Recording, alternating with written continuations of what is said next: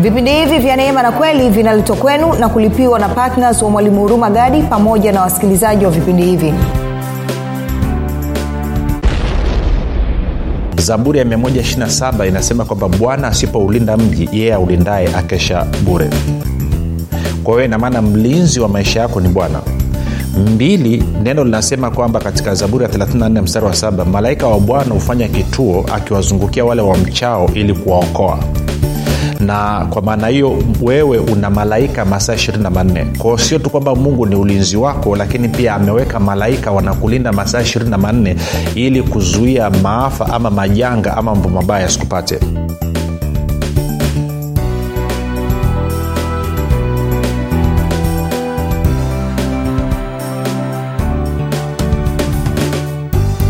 pale ulipo rafiki ninakukaribisha katika mafundisho ya kristo kupitia vipindi vya neema na kweli. Jina langu naitwa huruma gadi. Ninafuraha kwamba umeweza kuungana nami kwa mara nyingine tena ili kuweza kusikiliza kile ambacho bwana wetu yesu kristo ametuandalia.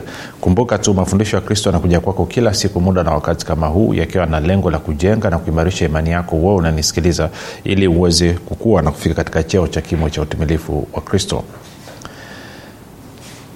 kufikiri kwako rafiki kuna mchango wa moja kwa moja katika kuamini kwako. Ukifikiri vibaya utaamini vibaya lakini kama utafikiri vizuri basi ni dhahiri utaamini vizuri. Hivyo basi fanya maamuzi ya kufikiri vizuri na kufikiri vizuri ni kufikiri kama kristo na ili uweze kufikiri kama kristo huna budi kuwa mwanafunzi wa kristo. Na mwanafunzi wa kristo anasikiliza na mafundisho ya kristo kupitia vipindi vya neema na kweli. Leo tunaanza somo jipya lenye kichwa kinachosema mjue yesu wa kweli mjue yesu wa kweli na unaweza ukasema kwani kuna yesu wangapi? Hayo tutaangalia lakini ni muhimu wa, kwa kila mkristo kuweza kujua na kufanya tathmini kama kweli yesu unayemwamini ni yesu wa kwenye biblia. Kivipi?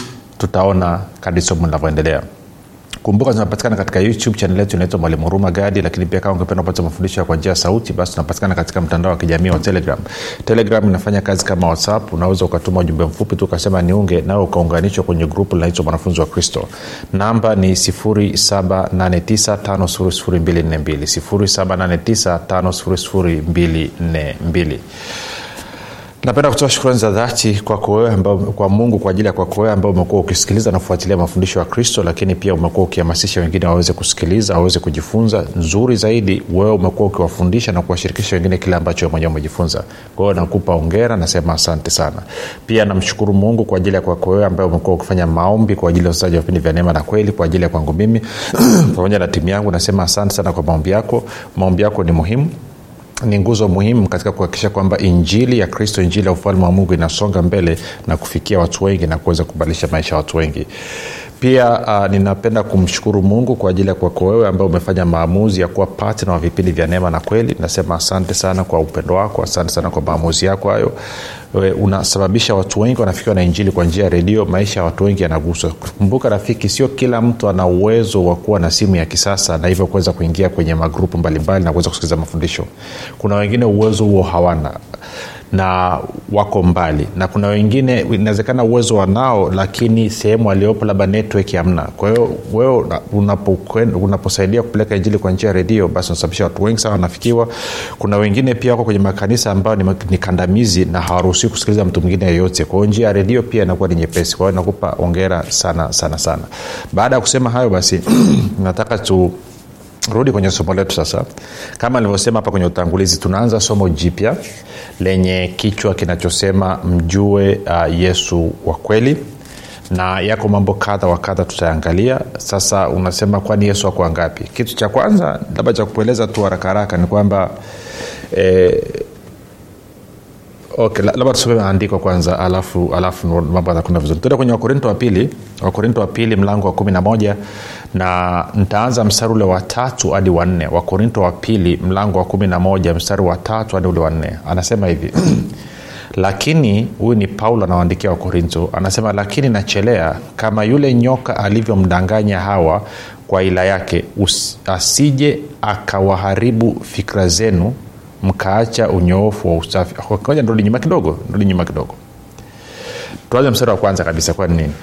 Anasema laiti mngechukuliana nami katika upumbavu wangu kidogo naam mchukuliane nami. Of course ni paulo anawaandikia wakorinto na kwa maana hiyo kuna mambo ambayo ameyaona katika kanisa la korinto hayapendi hajayafurahia. Na kuna namna ambavyo wamefika wa mahali sasa wanataka kumdharau paulo pamoja na kwamba paulo ndiye aliyezaa hilo kanisa na kwa maana hiyo wameanza kujitafutia labda niseme walimu wengine ama wanaandamia uh, mitume wengine. Na kwa hiyo kwa hiyo uh, paulo anajaribu kudili nao anajaribu kuwaeleza ku, ku, ku, ku, ku, kwa, lakini katika namna pia ya kuwapiga kijembe. Kwa mstari wa pili anasema maana nawaonea wivu wivu wa mungu kwa kuwa naliwaposea mume mmoja ili nimletee kristo bikira safi. Sasa kumbuka rafiki kanisa ni mke wa kristo kanisa ni mke wa kristo. Na mtume paulo anachosema ni kwamba kila mara unapokwenda mtu anapohubiriwa akamwamini yesu kristo basi inahesabika ni bikira safi ambaye amekuja kuwa mke wa kristo. Ko ndicho ambacho anazungumza. Kwa anasema maana nawaonea wivu wivu wa mungu kwa kuwa naliwaposea mume mmoja ili nimletee kristo bikira safi alafu tatu anasema lakini nachelea kama yule nyoka alivyomdanganya hawa kwa hila yake asije akawaharibu fikra zenu mkawacha unyoofu na usafi wa kristo. Sasa huu mstari kidogo tafsiri yake naona kwenye bibilia za kiswahili wameshindwa kukamata hata ukiangalia kwa mfano moja tuangalie kama neno anas, biblia habari njema anasema lakini naogopa kwamba kama vile yule nyoka kwa hila zake za uongo alimdanganya hawa fikra zenu zaweza kupotoshwa mkauacha uaminifu wenu na wa kweli kwa kristo. Bado tafsiri haijakamata vizuri. Sasa niruhusu ni nisome kwenye haswa hiyo anavyosema unyoofu wa moyo niruhusu ni nisome kwenye biblia ya kiingereza new king james version alafu nitatafsiri nita, nita, hicho ambacho kinazungumzwa. Anasema hivi but i fear lest somehow as the serpent deceived eve by his craftiness so your minds may be corrupted from the simplicity that is in christ. Kwa anasema naofia kama vile ambavyo nyoka alimdanganya eva kwa sababu ya ujanja wake. Alafu anasema fikra zenu zisije zikaharibiwe kwa sababu ya nini? Anasema the simplicity that is in christ. Kwa sababu ya nini? Kwa sababu ya, ya ulaini na uwepesi ulioko katika kristo. Isi injili ya kristo na kile ambacho kristo amekifanya na vile ambavyo mungu amekusudia kutengeneza na sisi kutengeneza uhusiano na sisi kupitia kristo ni, ni, ni ulaini mno ni nyepesi mno so simple yani ni nyepesi mno ni laini mno kiasi kwamba watu wengi wakiambiwa wanapata shida. Kwao watu wengi wanagoma wanakataa. Ndio maana uh, Uh, nitoe mfano gani? Moja nitoe mfano mdogo kidogo labda tuweze kuelewana. Moja nitoe mfano huu.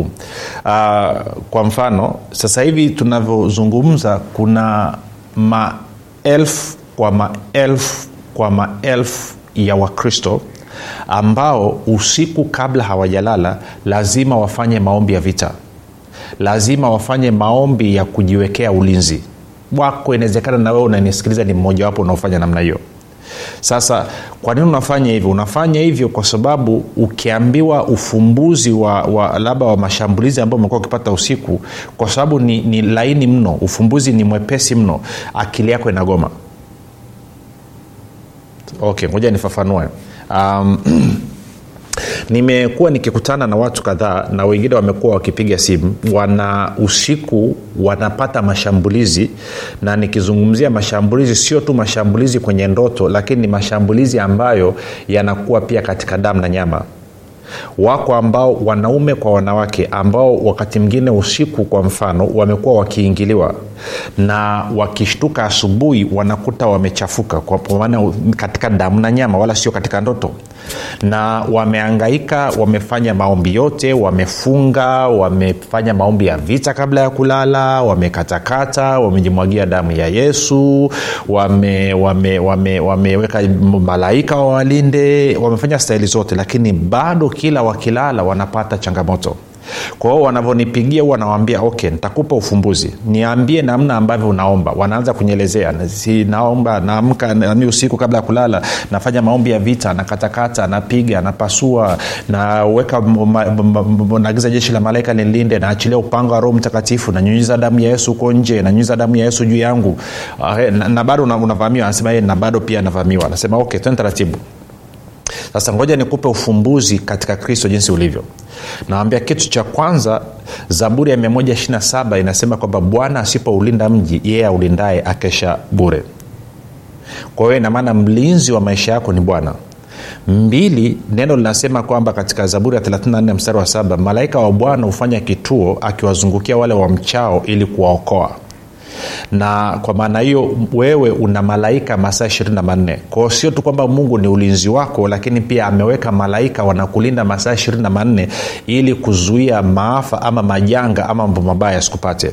Lakini sio hivyo tu tatu anasema ukisoma zaburi ya 91 nadhani ukaanza mstari kama wa kumi mpaka 12 anasema ma, mabaya wala maovu hayawezi kukaribia hema yako. Kwa nini? Kwa sababu amekuagizia malaika wakulinde katika njia zako zote. Kwa hiyo kwa lugha nyingine sio tu kwamba unalindwa katika makazi unayokaa lakini hamna mahali popote ambapo wewe utaenda ambako hakuna malaika anakulinda na ndio maana wengine huwa wanafanya maombi ya kuomba ulinzi kwenye safari zao na bado wanaishia kupata ajali kwa sababu hawaelewi kwamba wedha umeomba ama ujaomba munao malaika tayari bwana alishaagiza wanakulinda. Kwa nini? Kwa sababu yeye ndio ulinzi wako. Na nne ukisoma wakolosai tatu tatu anasema mlikufa na uhai wenu umefichwa pamoja na kristo katika mungu. Anachosema ni kitu hichi kwamba wewe uko ndani ya kristo na kristo yuko ndani ya mungu baba.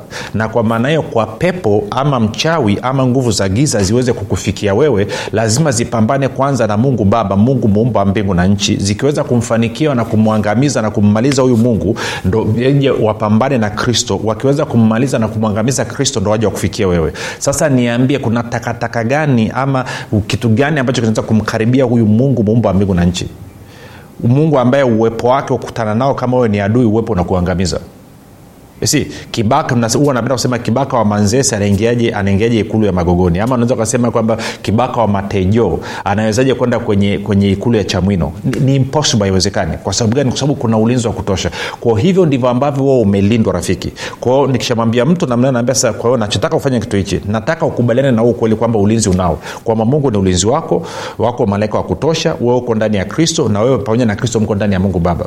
Kwa anasema kwa hiyo naambia leo ukienda usiku sitaki uombe. Usifanye maombi ya vita usifanye maombi ya kujiombea ulinzi usifanye chochote. In fact nataka useme tu baba asante kwa ajili ya siku nzuri ilio, ama kwa ajili ya siku njema iliyopita ama nakushukuru kwa ajili ya siku ya leo. Alafu lala. Sitaki uombe maombi ya rehema kuomba msamaha wa dhambi zako. Sitaki uombe kwa sababu pia unasema kwa nini asitubu dhambi zake? Kwa sababu biblia inasema kama unamwamini yesu kristo dhambi zako zimeondolewa kama haumwamini yesu kristo dhambi zako zipo.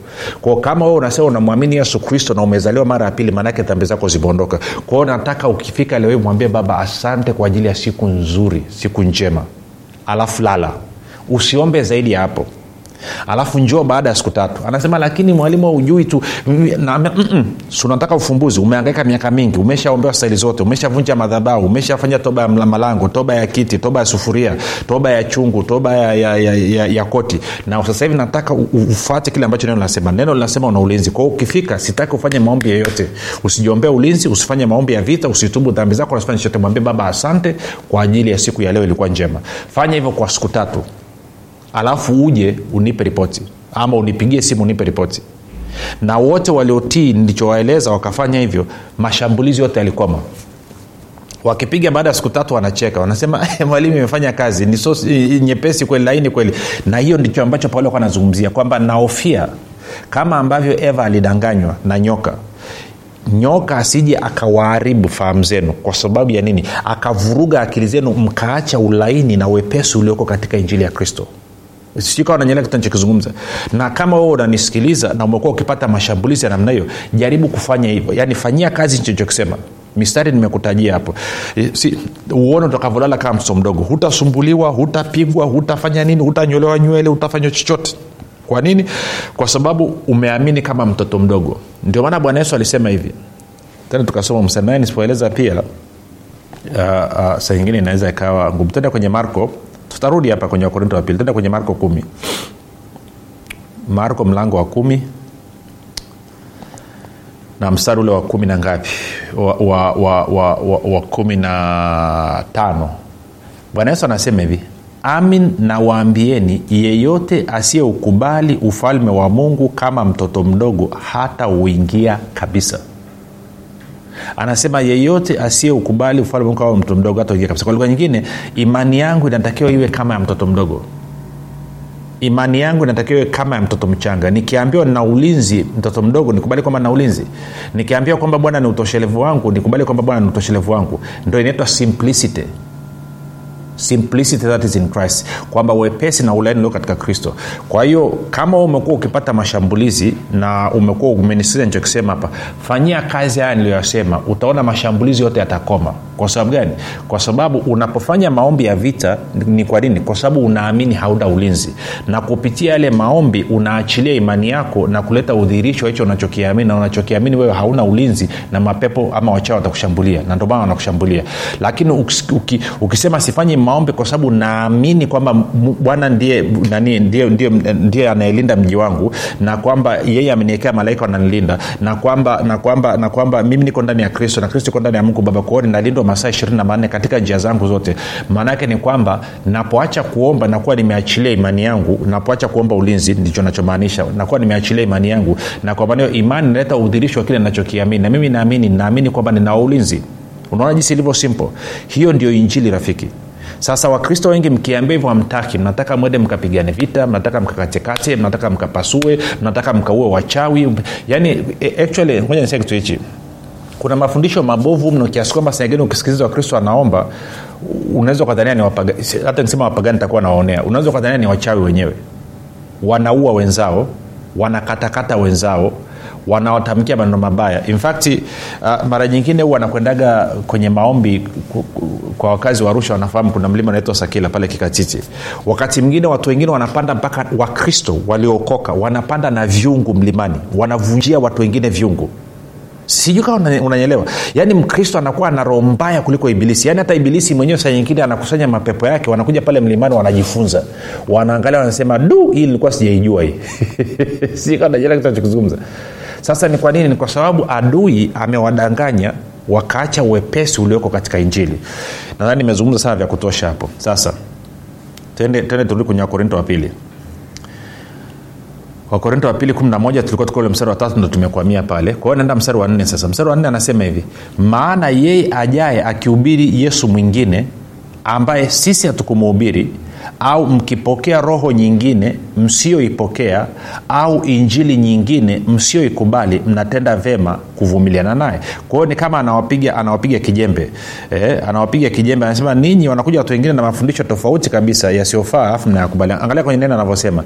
Anasema kwa sababu kama mtu akija na kuwahubiria yesu mwingine ambaye si yule tuliye mhubiri au kama mkipokea roho nyingine ambayo si yule mliopokea au injili tofauti na ile mlioikubali ninyi mnaitii kwa urahisi. Kwa anasema mnautii kwa urahisi. Sasa mtume mtume paulo anazungumzia habari ya yesu mwingine anazungumzia habari ya roho mwingine ama roho nyingine na anazungumzia habari ya injili nyingine. Sasa kuna mambo kadhaa nataka tu, tuyaangalie hapa na katika hili somo lote nadhani tunaweza tukaenda wiki kadhaa labda wiki tatu na tutaangalia vipande vipengele tofauti tofauti. Um, uh, ka, ka, niseme kitu hichi tuanze kwanza na habari ya yesu. Uh, shida tulionayo sisi wa kristo labda katika taifa la tanzania tunaposikia jina la yesu tunadhania yesu yuko mmoja tu duniani. Lakini si kweli. Jina la yesu lilikuwa ni, ni, ni jina la kawaida. Ni, ni, ni jina, jina, jina ambalo eh, kwa wakati huo kwa mfano uh, nani uh, kawa nakumbuka nani e, e, elima yule mchawi katika matendo ya mitume nadhani kumi na tatu. Jina lake naitwa bari yesu sikawa ananyelewa lakini pia nadhani barabas naye pia. Eh, ukiangalia jina lake la pili angalia uta, utaona niseme kitu namna hii. Taifa la israel walikuwa wanasubiria ujio wa masihi na kufuatana na maandiko ama uh, nabii mbalimbali ambazo zilikuwa zimetoka walikuwa wanajua kwamba huyu huyu masihi akija jina lake atakuwa akiitwa yehoshua ama yoshua. Sasa yehoshua ama yeshua yeshua kwa kiibrania ambako kwa kiingereza unapata joshua kwa kiswahili unapata yoshua kwao walikuwa wanajua kwamba akija ataitwa hivyo.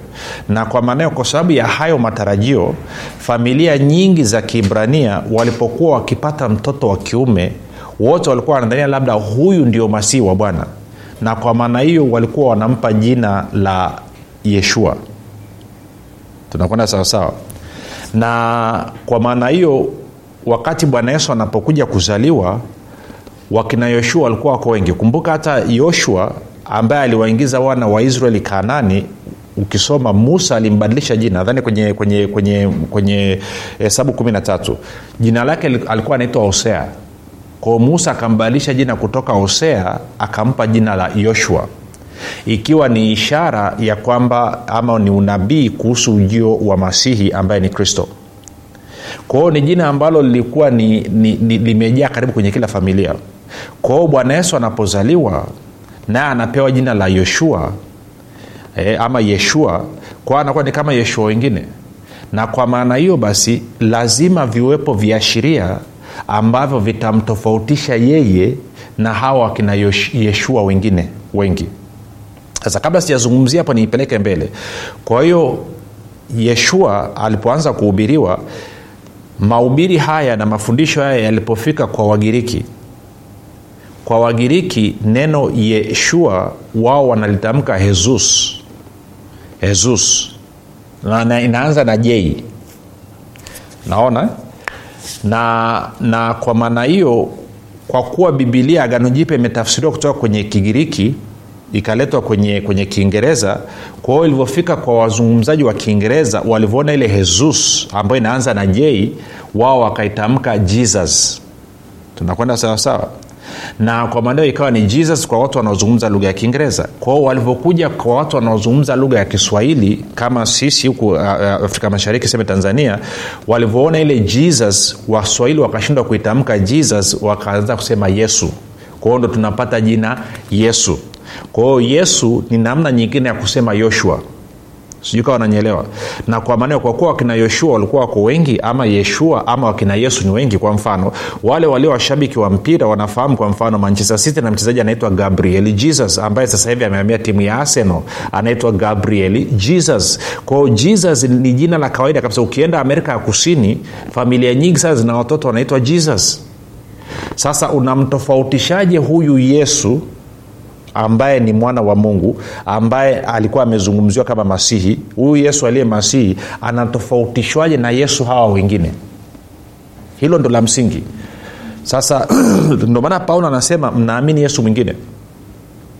Kwa hiyo ina maana lazima huyu yesu ambaye ni masihi awe ana sifa fulani fulani ambazo hizo tukiziona ndizo ambazo zitaashiria kwamba kweli huyu ndiye kristo na huyu sio yesu kama yesu hao wengine ama sio sio yeshua kama yeshua hao wengine katika familia. Na, na unanipata kama unanipata vizuri. Na kwa maana hiyo basi tunapomzungumzia yesu kwenye bibilia kuna sifa ambazo zinaambatana na yeye. Kwa lugha nyingine kuna sifa na tabia ambazo zinaashiria kwamba yeye ndiye kristo yeye ndiyo masihi. Na kwa maana hiyo tukizijua hizo sifa na hizo tabia alizonazo tukazielewa kwa undani tutaweza kupima sasa kama yesu ambaye tunamwabudu katika makanisa yetu yesu ambaye tunasema tunamwabudu katika fellowship zetu ni yesu yule wa bibilia ama ni yesu mwingine? Kwa sababu kuna uwezekano ukadhania kwamba yesu unayemwabudu na yesu unayemtumikia ni yesu wa kwenye bibilia kumbe sio yesu wa kwenye bibilia ni yesu mwingine kabisa. Kwa nini? Kuna wengine wanamchukua yesu kwenye bibilia kwa sababu ya mapokeo walionayo katika madhehebu yao. Wamembadilisha kabisa huyu yesu na amekuwa kitu kingine kabisa. Amekuwa kitu kingine kabisa si kuna watu wamemchukua roho mtakatifu kwenye bibilia na wamembalisha amekuwa kitu kingine kabisa. Kwa mfano kuna kuna sasa haturuhusiwi tu lakini ngoja niseme tu kuna baadhi kuna kuna dhehebu moja nadhani naweza umelisikia wenyewe hawasemi roho mtakatifu wanasema roho takatifu. Na hata ukisoma kwenye bibilia yao jinsi ambavyo wameandika hawamtaji kama roho mtakatifu wanasema roho takatifu. Na kwa maana hiyo na wao wanasema ni wakristo na wao wanasema wanahubiri habari ya uokovu na ukutana nao wanakuja wanakuhubiria. Na ukisha, wakija kwako ukaleta swala la roho mtakatifu wanakimbia. Hawakai. Kwa nini? Kwa sababu wana roho mwingine tofauti na roho mtakatifu wa kwenye bibilia kwa haya ndio mambo ambayo tunataka tuyazungumze katika mfululizo wa haya masomo. Ili wewe uweze kupima kwa kina kwamba yesu uliye naye je ni yule wa kwenye bibilia roho mtakatifu ulionaye ni yule kwenye bibilia injili ambayo umeiamini ni ile ya kwenye bibilia ama umeamini kitu kingine umeamini injili, umeamini injili nyingine na kwa sababu hiyo umeamini yesu mwingine na kwamba naye una roho mwingine. Hilo ni la muhimu sana. Otherwise mtumia paulo asingetamka namna hii kwao tutafanya hivyo lakini pia tutakuwa tunadhihirisha sasa. Tukishamwainisha huyu yesu sifa na tabia zake zilivyo tutaanza kumruhusu aweze kufanya udhihirisho wa hiyo sifa na tabia yake katika maisha ya watu ili ijulikane kwamba yu hai na yesu kristo ni yeye yule yule jana leo na hata milele. Jina langu naitwa huruma gadi. Yesu ni kristo na bwana. Tukutane kesho muda na wakati kama huu. Watu wengi sana hawajui kwamba maisha mazuri ama mabaya yanatokana na maneno yao kufanikiwa ama kushindwa kunatokana na maneno yao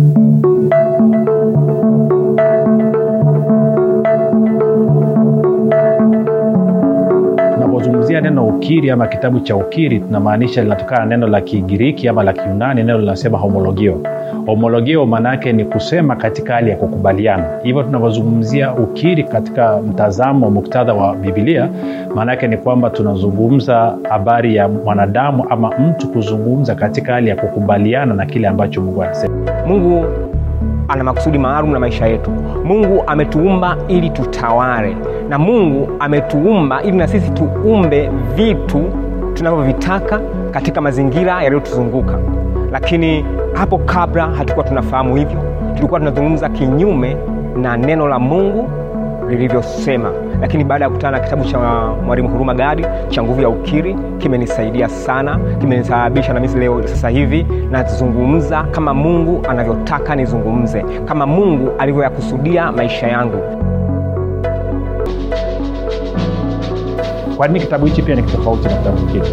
Tuna sehemu ya pili katika kitabu hiki maanake viko viko sehemu mbili. Sehemu ya kwanza tunakujengea ufahamu sehemu ya pili tunakupa nafasi ya wewe kufanya mazoezi. Katika sehemu ya pili tumekuwekea aina mbalimbali za ukiri ambazo mtu atazitumia kila siku kufanya mazoezi na kuanza kuumba kesho yake. Leo kwao hatukufundishi tu tukakupa ufahamu alafu tukakuacha hewani. Hapana.